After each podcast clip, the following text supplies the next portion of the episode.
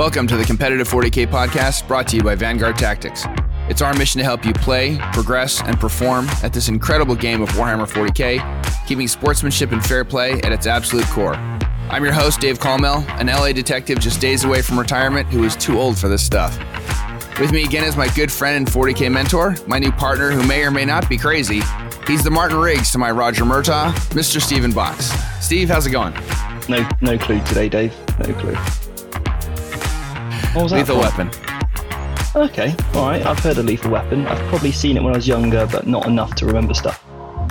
Yeah, it was one of those movies. It was one of the few I had on VHS back in the day, and so I watched it a lot.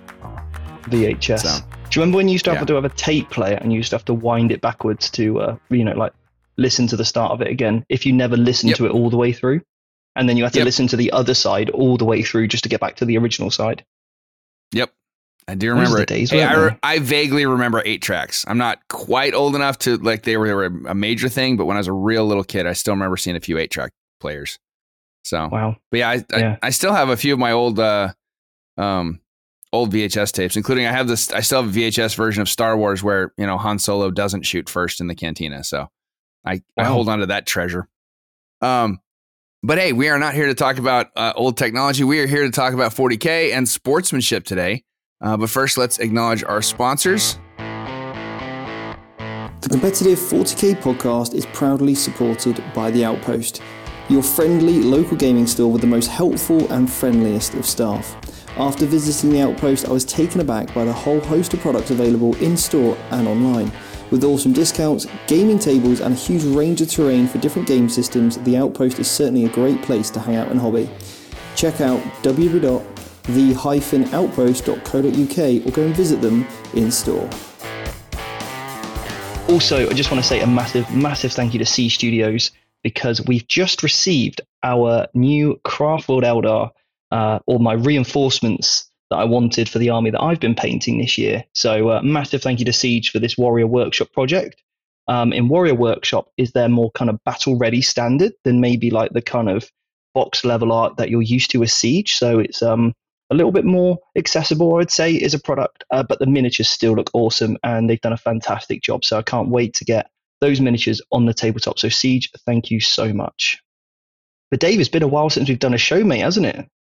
Yeah, it's been a couple of weeks. We, uh, you and I haven't really talked. We talked once since uh, LVO, so yeah. Um, so yeah, no, it's good to be getting back into the into the you know the flow of things.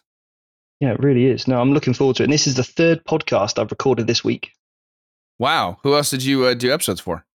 Oh no, I've been cheating on you, Dave. Um, I did. It's okay. I'm uh, podcast uh, polyamorous.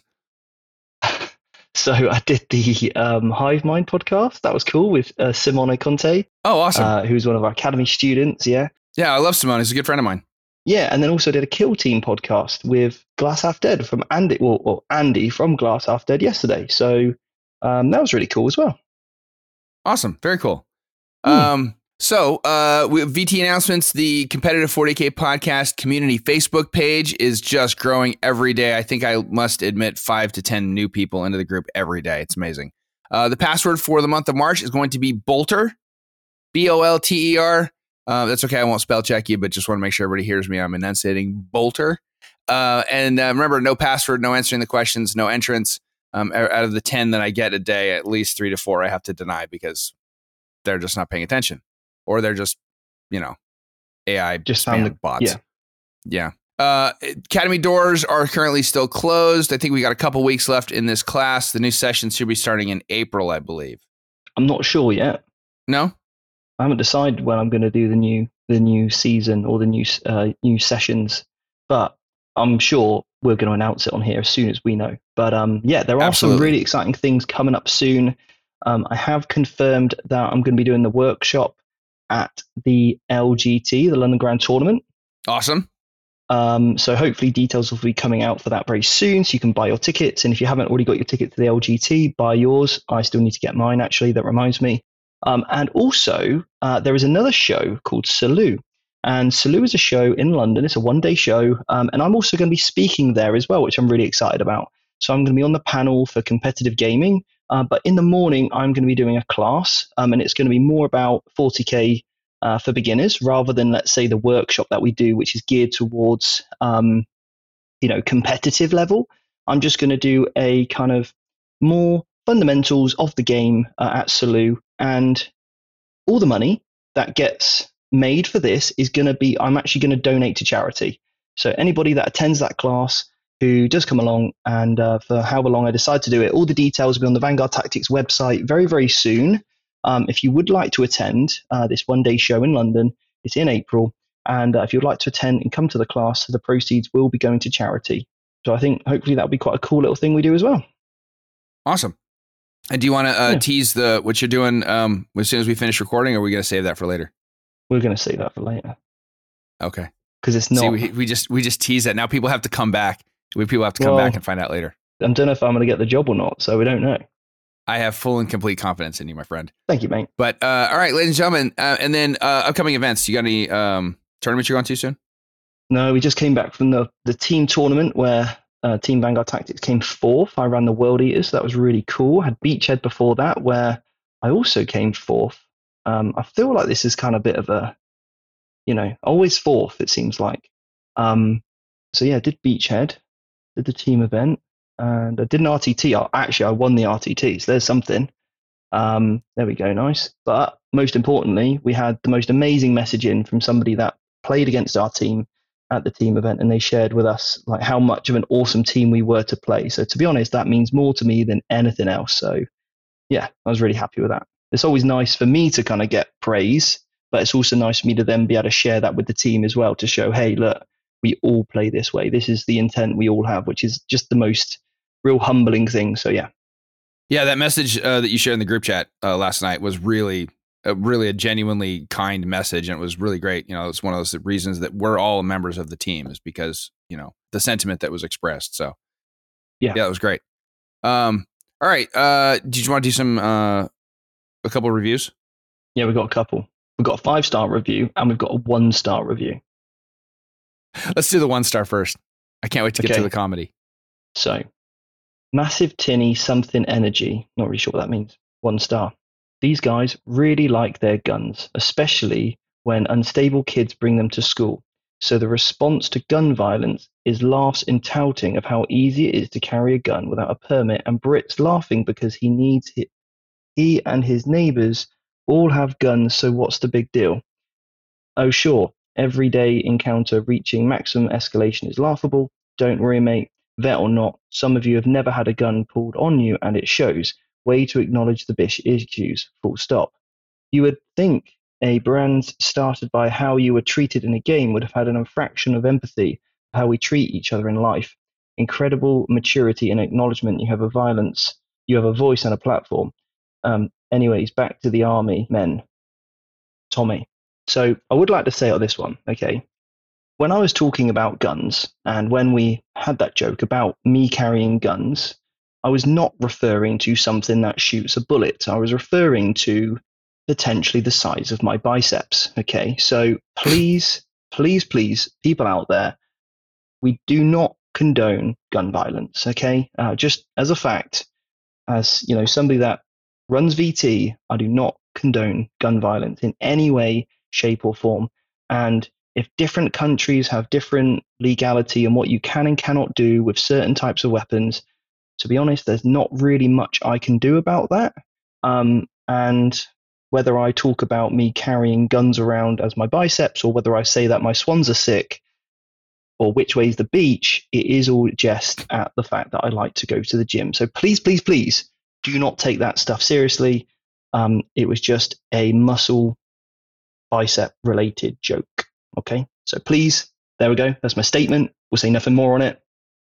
What have you got to say, Dave? Uh, I, I am a gun owner. I own four guns.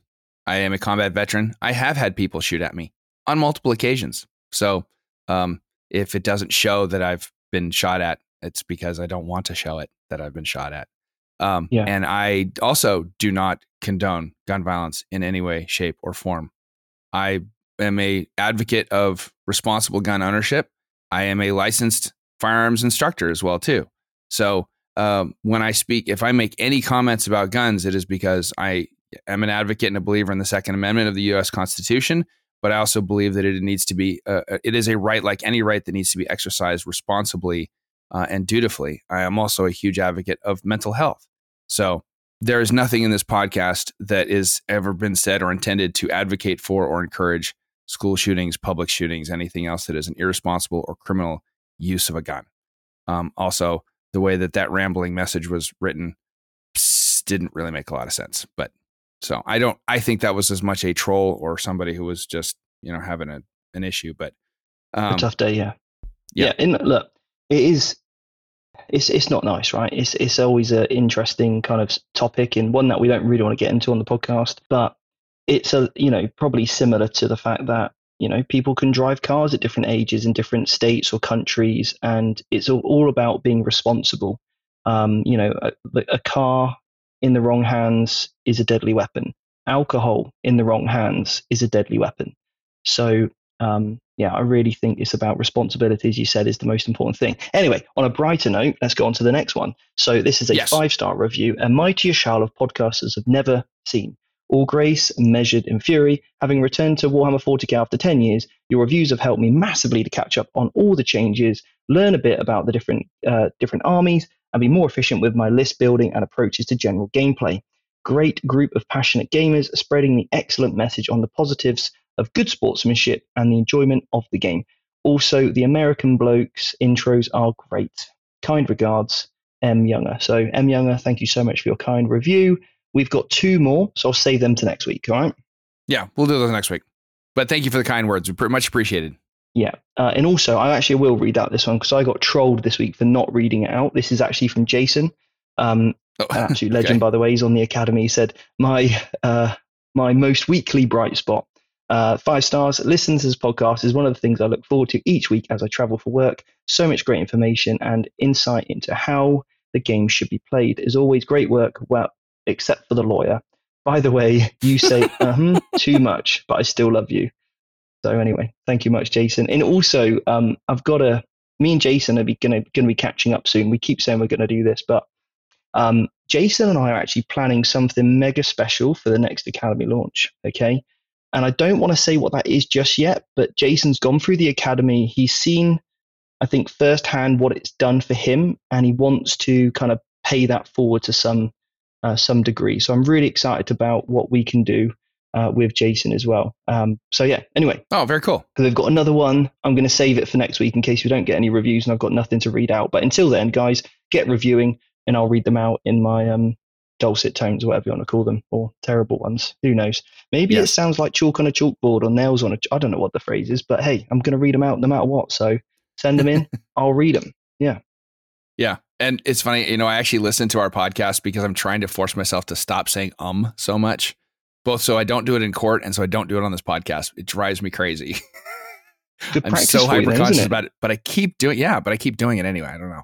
Uh see, I just there we go. There was an um. Anyway, moving on. There's an um. We're just gonna have an um counter. Ding, ding, ding, ding, ding. All right, now yeah. everybody's gonna be paying attention to that.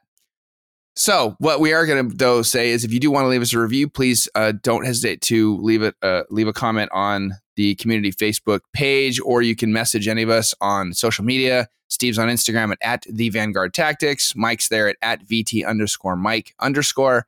And I am, of course, there as at Infantry Lawyer 40K. Uh, you can also leave reviews for us on Apple Podcasts or Spotify or wherever we will they get they come through to, to Steve there. Don't forget to check out www.vanguardtactics.com to get more information about the Academy. And don't forget to go to YouTube, and check out all the Vanguard Tactics stream games and the other content there. And with that, uh, let's move on to our topic of the day, which is we're going to go back to our favorite topic, and that is sportsmanship and fair play. Uh, specifically today, mm. we wanted to talk about what are the limits, both too little and too much, of sportsmanship and fair play. So, yeah, um, is there such a thing as too much sportsmanship and fair play. Yes. And what and how would you how do you identify how do you define that? Okay, so should we cover what sportsmanship and fair play actually is first? Yeah, let's do that. Let's let's give a let's give a baseline. So for me, being a sporting opponent, okay, and being fair, and I kind of have the approach of firm but fair, okay? I want for us to play by the rules of the game as they are intended to be played, uh, whilst both of us are neither gaining an unfair advantage outside of the rules. Okay. We all know that some rules are better than others and some units are cheaper than, you know, maybe they should be. But in regards to fairness, I want us to have a fair game given the parameters that we entered this battle on. Okay. Now, there does become then some sort of like a moral decision, uh, and we can get into that as well with lists and things. But equally, I want us to have a fair game. Now, being a good sport, in my opinion, in our game of a grey area, in the in the most amazing thing, that sounded really that sounded really Wiltshire. Then I need to stop that.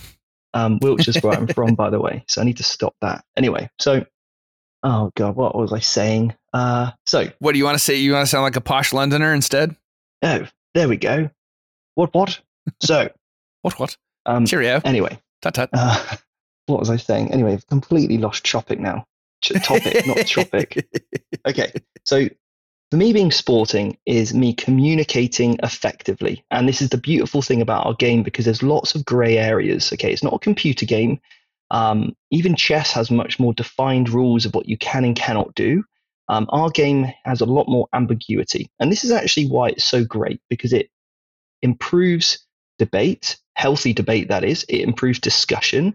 It improves our ability to challenge conflict in a respectful way for both of us to still enjoy this game at the end of it. Okay, that is the most important thing, and I'm sure there's many times in life Dave is you know someone that's a lawyer in which you need to remain professional at all times with your you know counterparts or opponents or whatever they're you know the opposition or the defense or the i don't know i don't know i'm you know i'm not going to get into it but you know what i mean you know i'm going at right you still need to be able to debate in a respectful way because you need to you know withstand the relationship with that person because you work in the same parameters right in our game to some degree helps us with communicating more effectively and that's that's amazing right it really is so uh, the great thing about this game is that it does pose those slight grey areas. And you've often got two choices. Do you do the thing you should do, or do you do the thing you could do? You could lie. You could cheat. You could mislead your opponent. You could not tell the whole truth.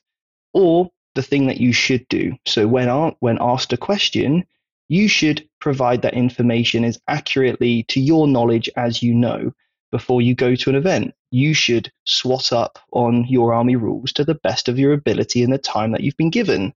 So, being sporting for me is allowing certain elements of the game to happen, like, for example, playing with intent to not slow the game down. Okay. Um, for example, this is a really sporting thing to do that, let's say, I don't know, Dave, we get to the psychic phase. Okay. You've just finished your moving and you get to the psychic phase and you say, oh, forgot to raise a banner here. No, no problem, Dave. There's nothing I can do to change that interaction. Okay. Which unit do you want to do it with? This unit here stood behind the wall. Did they advance?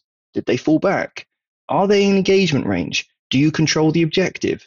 If all of those things are correct and true, that allows you to raise a banner, then sure, raise a banner. That's fine because there's nothing I can do in between the end of your movement phase to now us being in the psychic phase. Okay. That is a sporting and fair thing to do. Okay. Because it was clearly your intent. You told me you've taken banners. And when you were probably in the movement phase, you were moving them to such a degree that you left them there and you didn't do those things like advance, fall back, and, you know, charge or, you know, do you know what I mean? Right. So you wanted to do a banner. Okay. That's sporting. Now, there there comes a degree though where you know I've always been an advocate of playing for in, with intent, and what I mean by that is, and I've had to kind of firm up over the last year on what I mean by that, and I have to I've had to be a lot more clearer because I felt over the last year I've been taken advantage of when it comes to people saying they play with intent.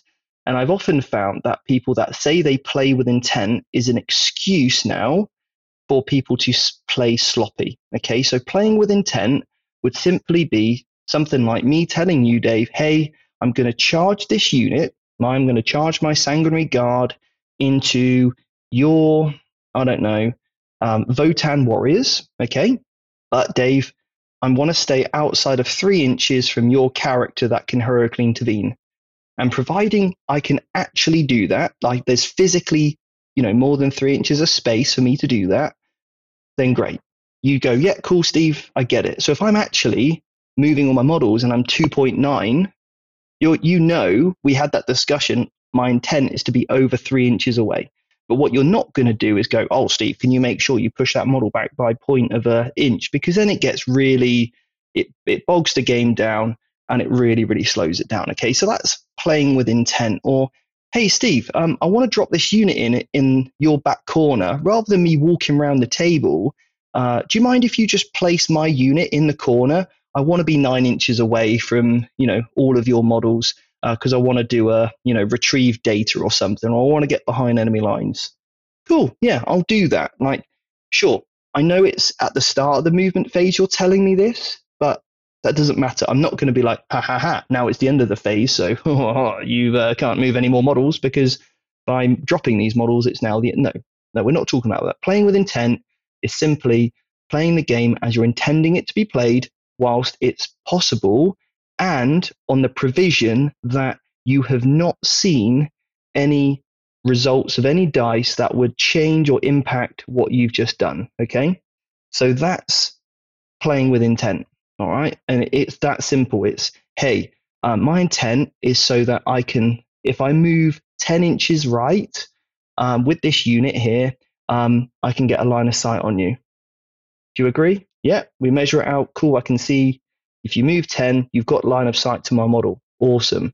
Um, so then if we get to it and the table's been knocked or maybe that piece of terrain's accidentally been nudged, you clearly told me, hey, um, if I move 10, can I see you? Yes, that was your intent. Cool, shoot away.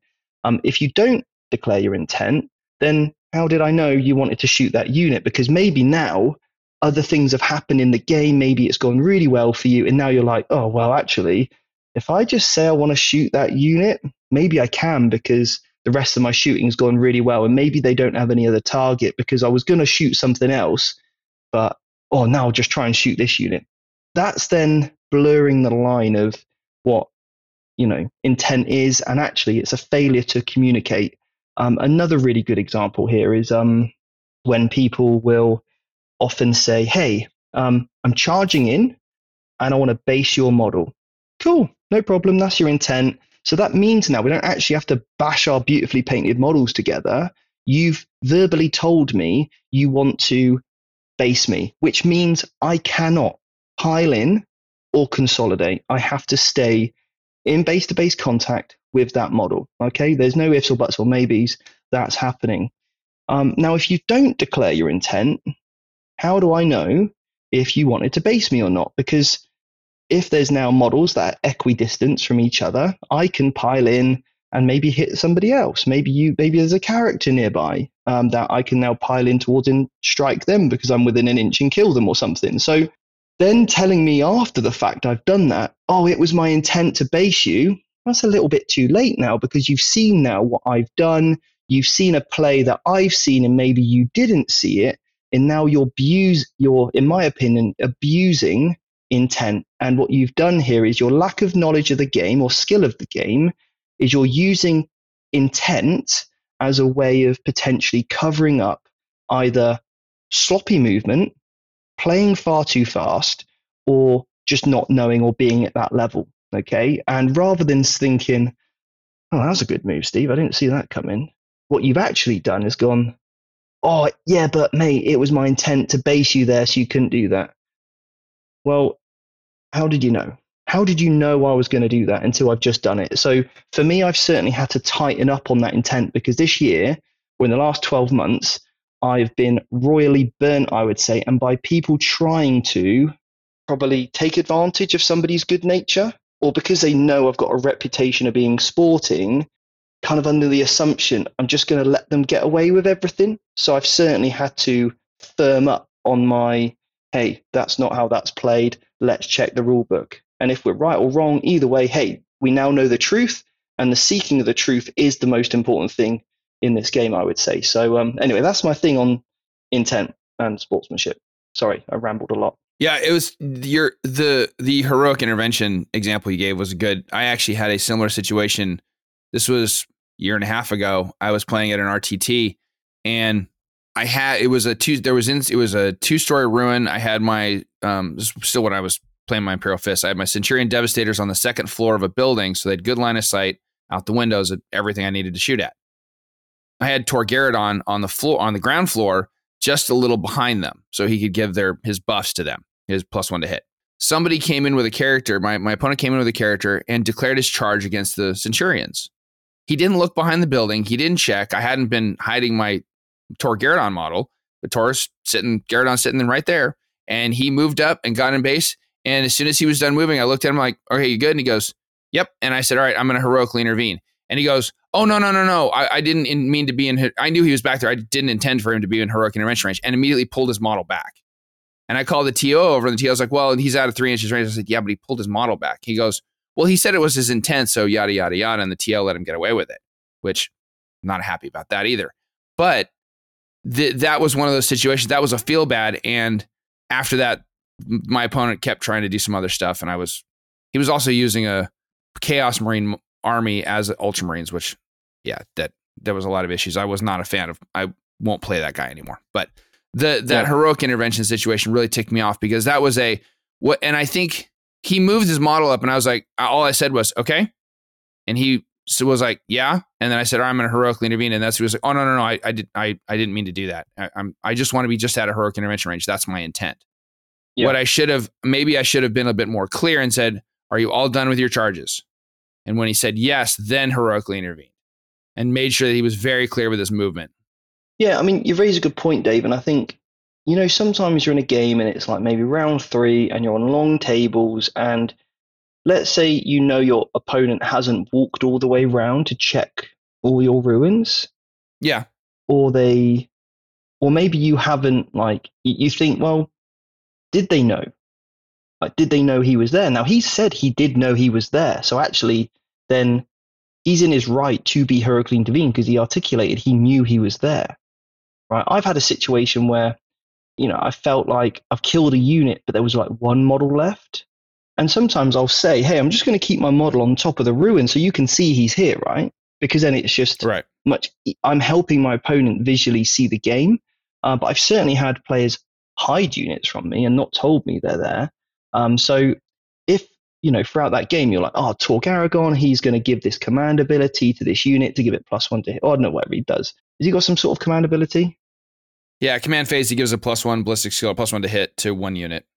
Yeah, so it's not like he doesn't know he's there because you've been telling them to hit this the entire game, right? Right. So, and this was like turn three or four, so like it had happened a couple of times. Like yeah. he knew it was happening.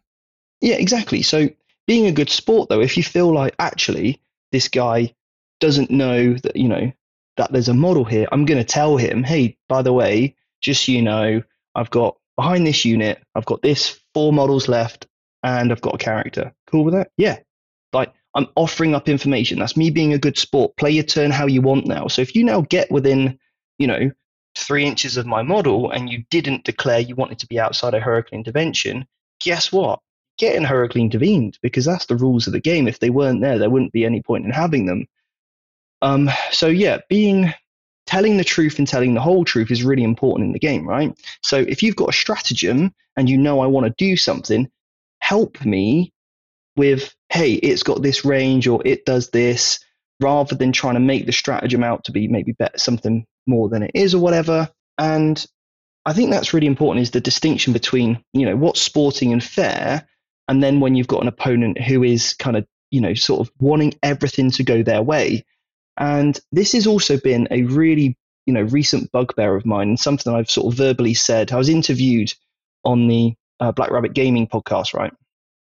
After I got the uh, the award and stuff from LVO, and we we had a topic on this exact thing, and I had said in that sort of show that, and I still stay true to it now.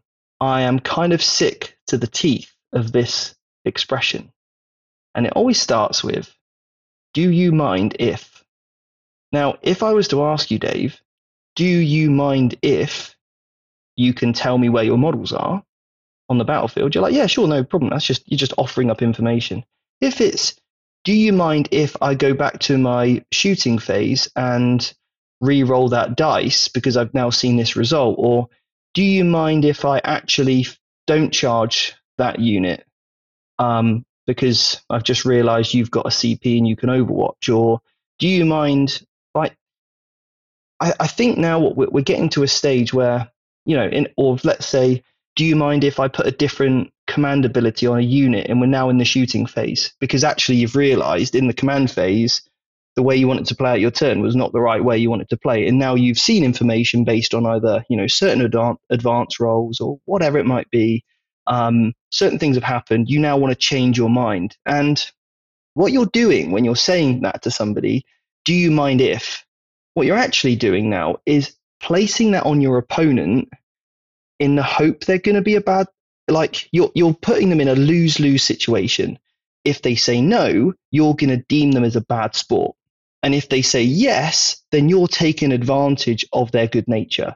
So they're in a lose lose situation if you ask them that question. And I think that's something in which, hey, if you're at like your local club, practice game, you know, let's see what our armies can do. Let's test stuff out. Let's do some re racks. Let's do some reruns. You know, me and Ben Jones have often like done a shooting phase and gone, hey, let's go back to the start of the shooting phase and redo everything and like target different stuff and see what happens, right? It's a test game we're looking to see the results of certain outcomes. But when you're 3 and 0 at a tournament or 4 and 0 and you want to now so do you mind if you know, does Cristiano Ronaldo go, "Oh, goalkeeper, do you mind if I shoot left instead of right? I didn't know you were going to dive right." No. I I, I, I do actually means. Soccer, football, whatever you want to call it. Oh, okay. You know, Cristiano Ronaldo, Yeah. one of the most famous football players in the world, penalty.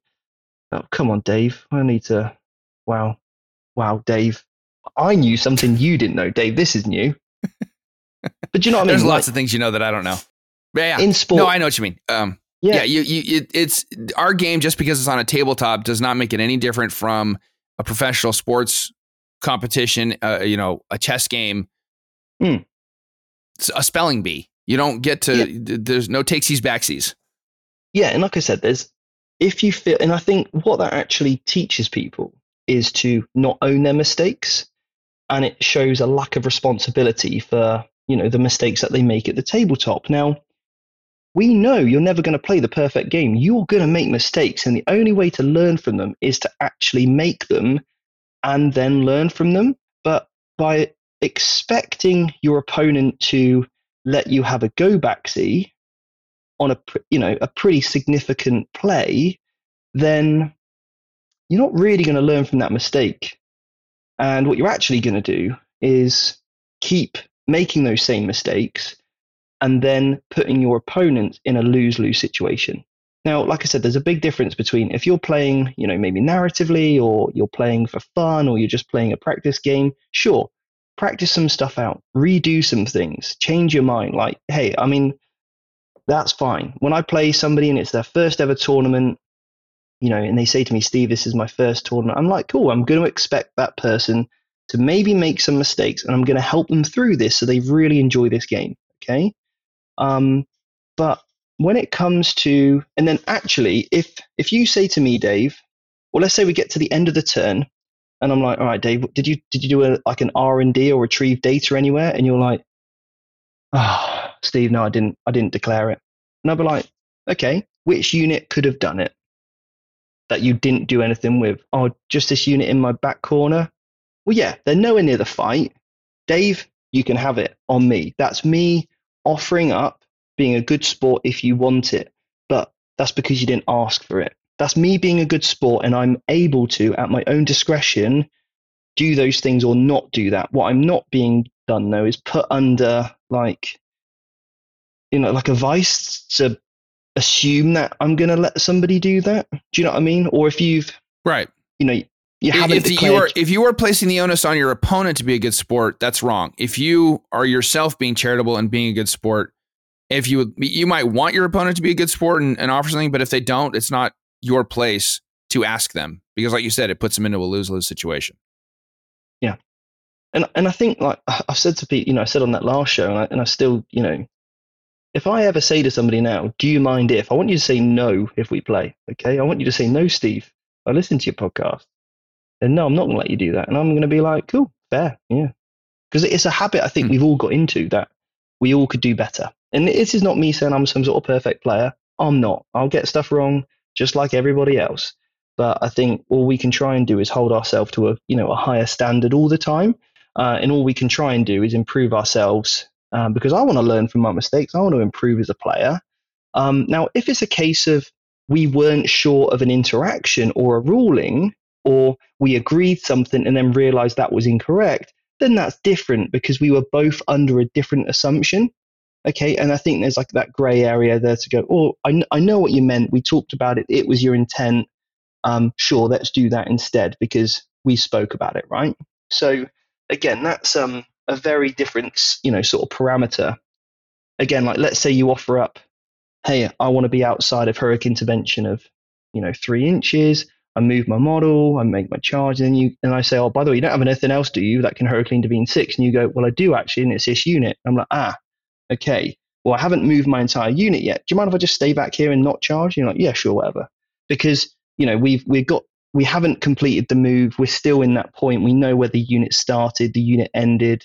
Um, again, like you can use as well, like for example, I'll often do this is let's say I've got a rhino um, and I know I've got an embarked unit in there. What I'll sometimes do is measure out my unit and go, I'm just going to put them there to see where they are, but I might not get them out. I want to see what that looks like with the base sizes, what sort of space they occupy on the table. But I know they're still in the Rhino, and you know that they could be there until I've then decided what else I'm going to do.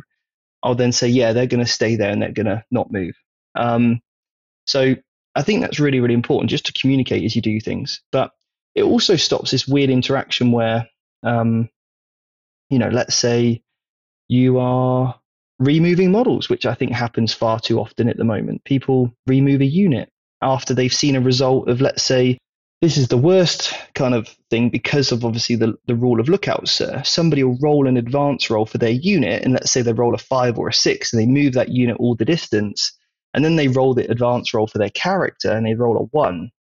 And now all of a sudden they want to start removing the unit that they've already moved backwards. And they've already moved them. They took advantage of that six inch, you know, advance. But now they've seen predetermined information. What they should do is CP re-roll the advance roll rather than picking up their other models and moving them backwards because now you've you've done something out of turn. Maybe you should have just assumed you were going to roll a one. That would be, you know, what somebody that wants to eliminate dice rolls does. Okay. Um, I would do that with my Blood Angels. I only ever move things 15 inches because I know that I get a 14 inch move. And then let's say I advance we get a plus one to that, so maybe 16. But then I need a model back to be able to cover the back of the base, so 15 inches. No, and then I can always drop a mo- like because model my models can fly, right? I can always drop into a hole then. So I'm setting that up. But if I was to go, okay, cool, I roll a six and I take full advantage of it with the unit, and now I roll another six with my character, I wouldn't have gone back and started moving my sanguinary guard back, would I? Because I've now seen what I've just rolled. And I think that's where right. we need to hold ourselves to a slightly higher level when we start to go to, you know, competitive events which are large enough in size, which have a significant amount of investment that goes into them, and then also in in that same respect, reward in terms of points and scoring, and now like golden tickets to Warhammer events and all the rest of it that now happens. The game is evolving so much that there's different levels, right? Friendly RTT, sure, there's going to be more mistakes that happen there, and maybe there's an argument to be potentially more forgiving with these things. But if you're in the final and you're not on you're on that top table, then yeah, you need to or hold yourself to a higher standard of play. So that's certainly something in which um and, and you, you know go back to your your first question is can you be too sporting? Yeah, you can. Letting people get away with that behavior by letting them remove models, by letting them constantly say, oh, mate, it was my intent to do this after the fact, letting them have these kind of get out of jail free cards, what you're actually doing is allowing them to play sloppy, not declare their intent, and then give their next opponent a bad time because they're only going to repeat that learned behavior. Because if they've done it in one thing, they'll do it in the next. That's exactly how human behavior works, right? We, we learn something, we see that there's no kind of reward or recompense, and therefore we repeat that process until kind of we're told otherwise, right? Yeah.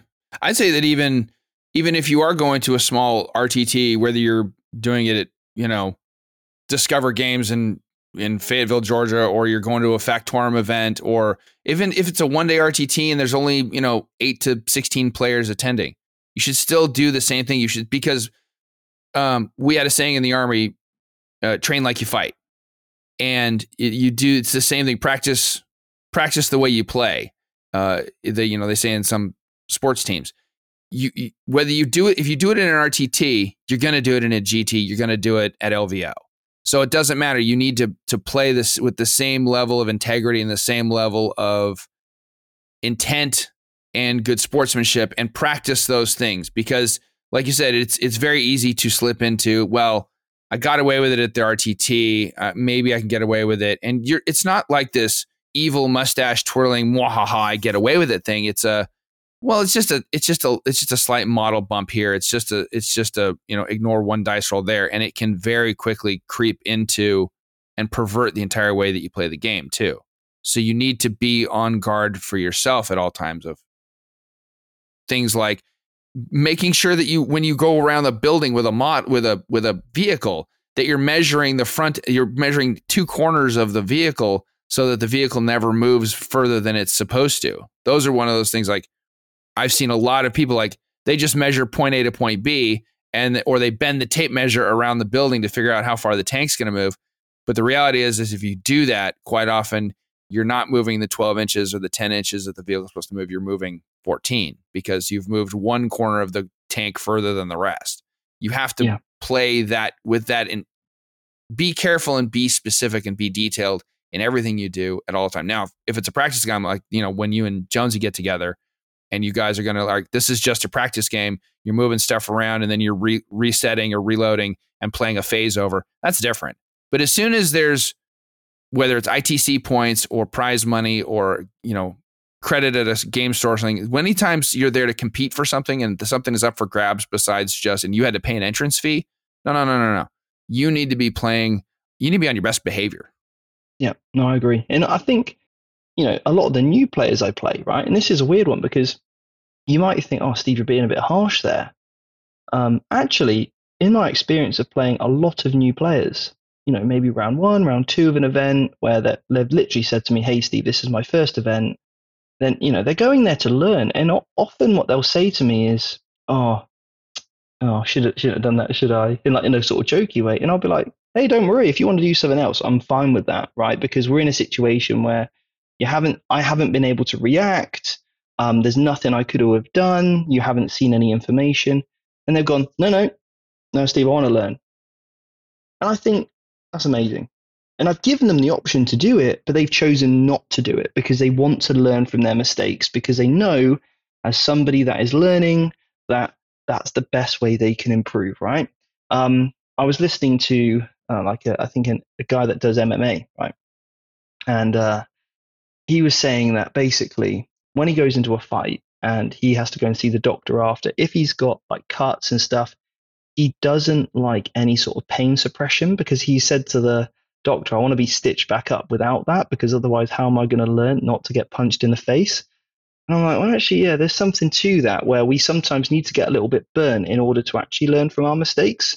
So, again, it's all I would say to people is use your judgment based on yourself. Can I hold myself to a higher standard? Am I, by putting anything on my opponent, gaining an unfair advantage? And if you know you morally think I'm not gaining an unfair advantage here based on any information, then sure, like we said, do you mind if I just rod here? They haven't done anything. I completely forgot to tell you earlier, but I've just left them there behind the building the whole time. Sure, absolutely. There's nothing I could have done to interact with it, right? If, however, you want to now do it in my deployment zone and you were teeing up a charge or something, I don't know. Maybe not, because maybe you shot the unit off and that's a bit different, right? Like you've gained an unfair advantage because you've seen how the game's then played versus you've just done it in your deployment zone and there's nothing I could have done. There was something that happened at LVO, right? I was on stream and my opponent forgot to bring in their reserves. Okay. and we got to my turn, and they had gone first. So uh, I know I don't know how it worked, but they'd basically forgotten bring on their reserves, and um, that's it. I had gone first, so therefore we'd just rolled into to turn four, and I said to he went, "Oh, forgotten to put my unit on the table," and I said, "Look, put it on the table." I don't want to win this game because you didn't put a unit on the table. Please put it on. Where would you have put them that wouldn't now, you know, necessarily impact the game in any way? What if I just put him in my deployment zone or near this quarter, near this kind of objective? Yeah, sure. Put them over there. It wouldn't have impacted anything. Sure, carry on. That's me, you know, allowing my opponent to do that, right? Versus something different. Oh, Steve, do you mind if I just go back to the charge phase and put this unit down and then deep strike in and charge you? Well, actually, that's a bit different now, right? It's because you're now capitalizing yeah. on your own mistake and then putting it on me to be a good sport. So, yeah, there's always a gray area. And I think just try to, as we go through these games, do the right thing. And if you do ask your opponent for something and they say no, try not to be disappointed by that. Okay, because they are in their right to say no. Um, and I think that should be the kind of the main thing, unless you've obviously declared your intent, you've discussed it uh, beforehand, then obviously then they're just being a bit difficult with you. So yeah, that would only yeah. be my thing on sort of playing it with intent. So now I have a question. I, I mentioned this, Mike and I chatted about this very briefly um, when we were doing our LVO recap a couple weeks ago, but I wanted to get your take on it. I actually meant to talk to you about it when we were at dinner after day one of LVO, but um, you and I were completely fried, whereas we're eating our pizza. So I had a, a situation whereas my second my second game at LVO, um, I was playing Ian Wright, absolute legend, great guy, great opponent, and he was playing Nids, and he got his winged hive tyrant into my deployment zone area, picked up a unit of warriors, but then realized everything else was going to light him up, and so he took his movement phase and ducked behind a one of those tall, narrow tower structures. I couldn't draw a line of sight to anything over his base. And certainly with my little stubby legged Votann, they weren't going to run into position to get a line of fire on anything. But of course, the wings are very large, hanging on both sides of the building. He goes, Aren't you going to shoot at it during my shooting phase? And I was like, No. He goes, But you can see the wings. And I said, yeah, but I can't draw a line of sight over any part of the base. And so I feel like taking advantage of the size of a model is I just I just don't feel good about doing that. Was I being too nice? Um and and just and just before you get into that, as opposed to the people who say, "Oh, well, I've stuck the gun barrel of my model out around the corner so that he can shoot, but you can't shoot back at him." Or the person who says, "Oh, I can see the the tip of a sacrosanct spear sticking over the top of a container, I'm going to shoot at the entire unit. So I think with again, if it's clearly your intent um, to be able to hide a unit behind a, a obscuring piece of terrain or a wall that is clearly high enough to obscure the model completely, yet you've got a spike from a Chaos Space Marine poking out, or you've got a sword or something, um, then you know, I was playing against, this is back in Coventry, I was playing against Brian Sepp, okay? We had an awesome game. He's using his Tau, and he said, Oh, Steve, just touch that, uh, touch your sword in a bit on that chaos model there, because otherwise I can see it if I move out. I was like, Yeah, cheers, Brian, appreciate that. Because we, you know, I'd said, Hey, I'm just trying to hide these guys as much as I can in this terrain. And, you know, Brian was helping me, like, just tuck it in a bit, you know, cool, then I can't, you know, move and shoot you. All right. That is exactly what you want to be doing. But with a winged hive tyrant, I think sometimes to that extent the model is that large so that it can be shot. Otherwise, you end up with this kind of really, um, you know, it's a very, very powerful miniature. It literally destroys anything it touches. So I think in that instance, you probably were too kind, okay?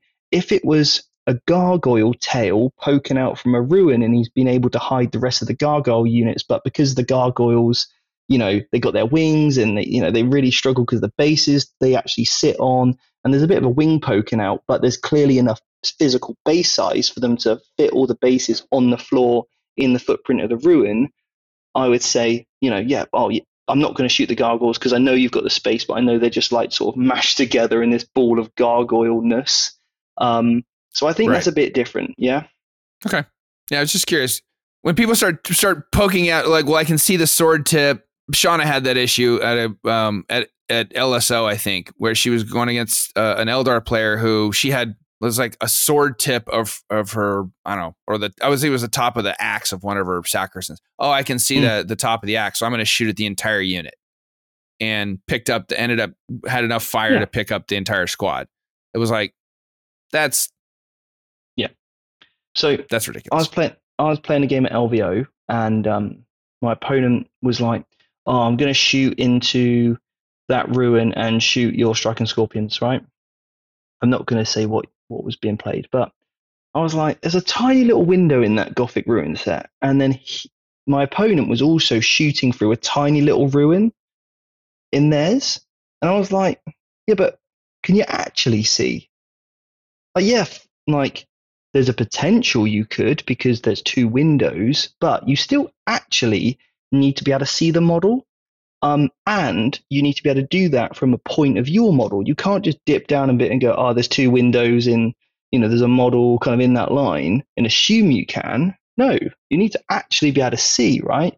We need to try and take right. the lethality out of the game a little bit. And then because there was like multiple models in this unit, right?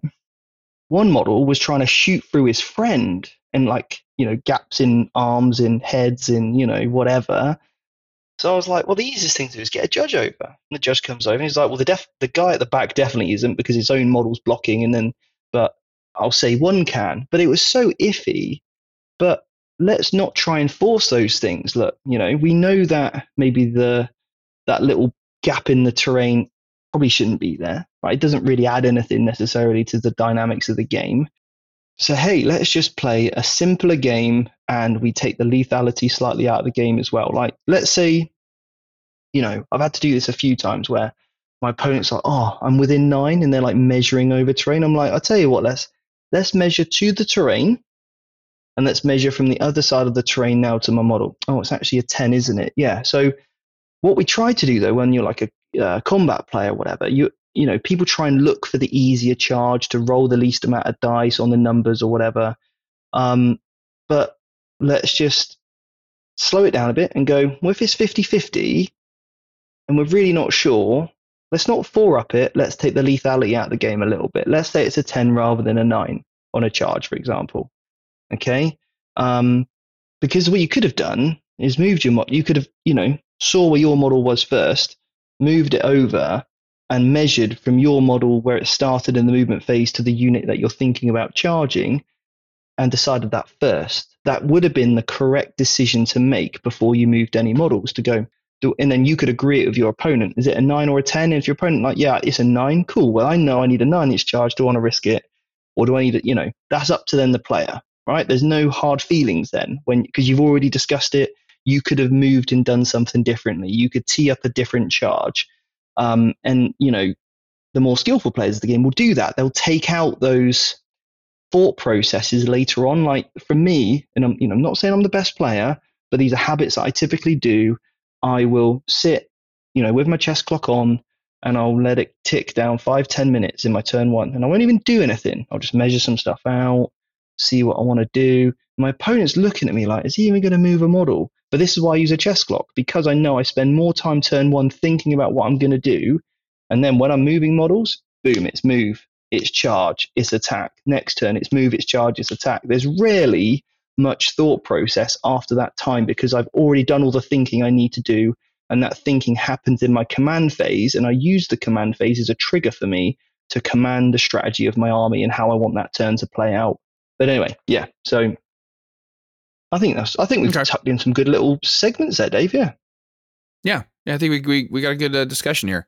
Yeah, what I'd love to do though is continue this conversation a little bit um, in the in mm-hmm. our Facebook group. So uh, when this show goes live, let's let's make a post in there um, and let's get people's feedback on it.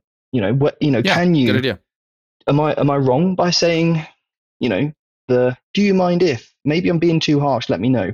Um, would love to know people's thoughts and feedback on that, or you know, am I onto something? You know, should we take a higher level responsibility for each other? Um, but anyway, Dave, it's been a pleasure as always. So we'll head over to that segment with James. All right, let's do, let's take it away with uh, James from Siege Studios. The Competitive 4K podcast is supported by Colourforge.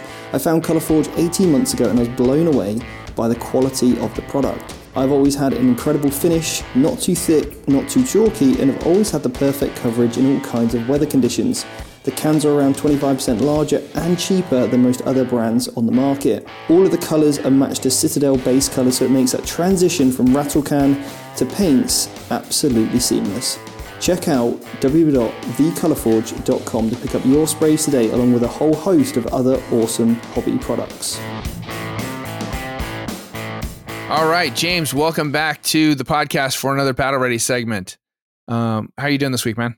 I'm good. Yeah, thanks for having me back. So, what are you going to hit me up with this week?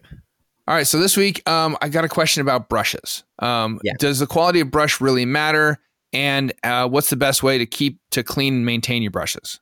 Yeah, I mean, look, uh, choosing the brush to use depending on the task that you're doing. If you're doing oils, you know, and things like that, I wouldn't, I wouldn't be using sort of expensive uh, Kolinsky Sable high quality brushes. Typically, I'd use those purely for sort of like blending, weathering, detail, base coating, those kind of things.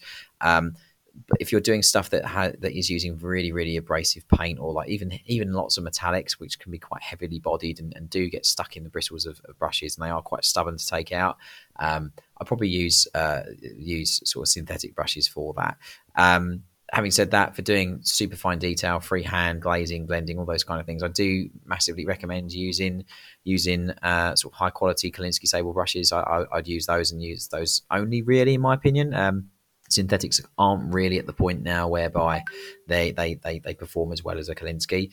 Um, and again, I always say this is a bit of a joke, but it's kind of like in Harry Potter where the brush chooses the wizard or whatever. Like you need to try and you need to try and a variety of different manufacturers to find a brush that you, that you enjoy and that performs and works well for you. So um, whether it's Winsor Newton, Raphael, Artis Opus, or whatever, uh, pick pick a brush because you, you you can execute what you want with it and it performs well for you. Whether it's freehand, base coating, edge highlighting, or any of those kind of things. Um, so yeah, as for care. I always recommend applying the th- uh, the the three quarters uh, three quarters rule. And what I mean by that is the last quarter, which is the bit of hair that goes into the ferrule or it's crimped where the, the, the tension of the brush head is. Just don't get paint in that last quarter. Um, it's obviously that we're all human. We all get the paint brush and stick it in the pot and whatever. But I actually use a separate brush for taking paint out of the pot and putting it on the palette if you're not using dropper bottles.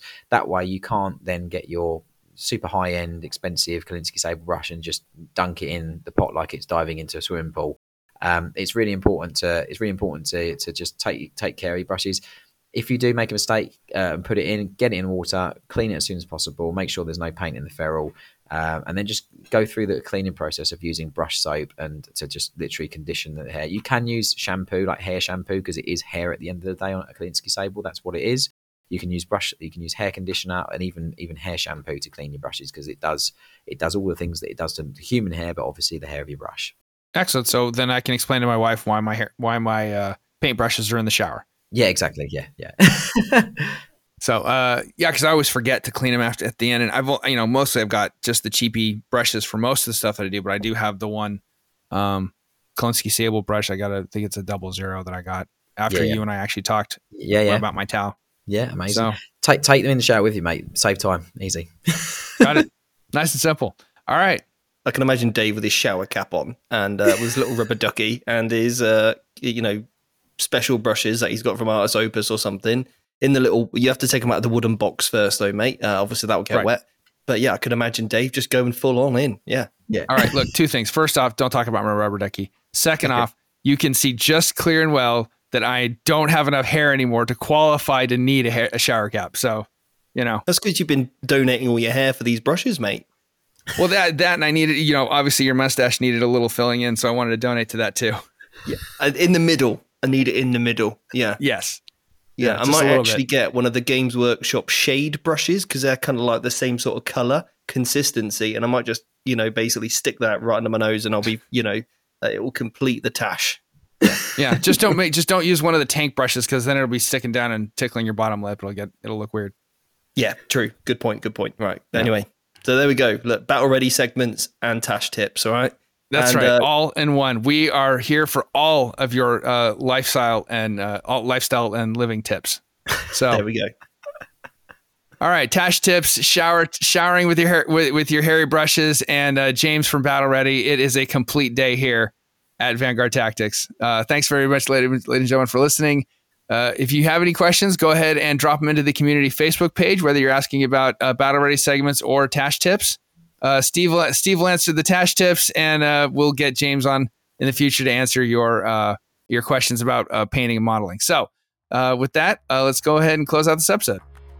That's it, ladies and gentlemen. Thank you so much again for giving us your time and your attention. Next week, uh, I think we're going to talk some boarding actions. And after that, uh, who knows? Stay tuned. You will have to check, tune in to find out what we're going to talk about. Uh, until then, this is Dave Colmel for Stephen Box saying, one man practicing sportsmanship is far better than a hundred teaching it. Win or lose, do it fairly. I love it. See you next week. See you next week.